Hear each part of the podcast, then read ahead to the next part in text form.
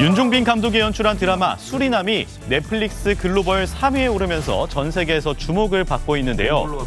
남아메리카 수리남의 외교부 장관이 수리남을 마약의 소굴로 표현했다며 강한 불만을 드러냈습니다. 현지 언론에 따르면 알버트 람딘 장관은 기자회견 중에 드라마 수리남을 언급했는데요. 수리남은 더 이상 마약과 관련된 이미지를 갖고 있지 않다. 제작사를 상대로 법적 조치를 고려 중이다라고 강하게 말했습니다. 이미지 개선을 위해 노력했는데 드라마 때문에 다시 안 좋은 이미지가 만들어질 위기에 놓였던 건데요. 수리남 정부는 외교적 경로로 우리 측의 불만을 전달할 계획인 것으로 알려졌습니다. 지금까지 굿모닝 연예였습니다.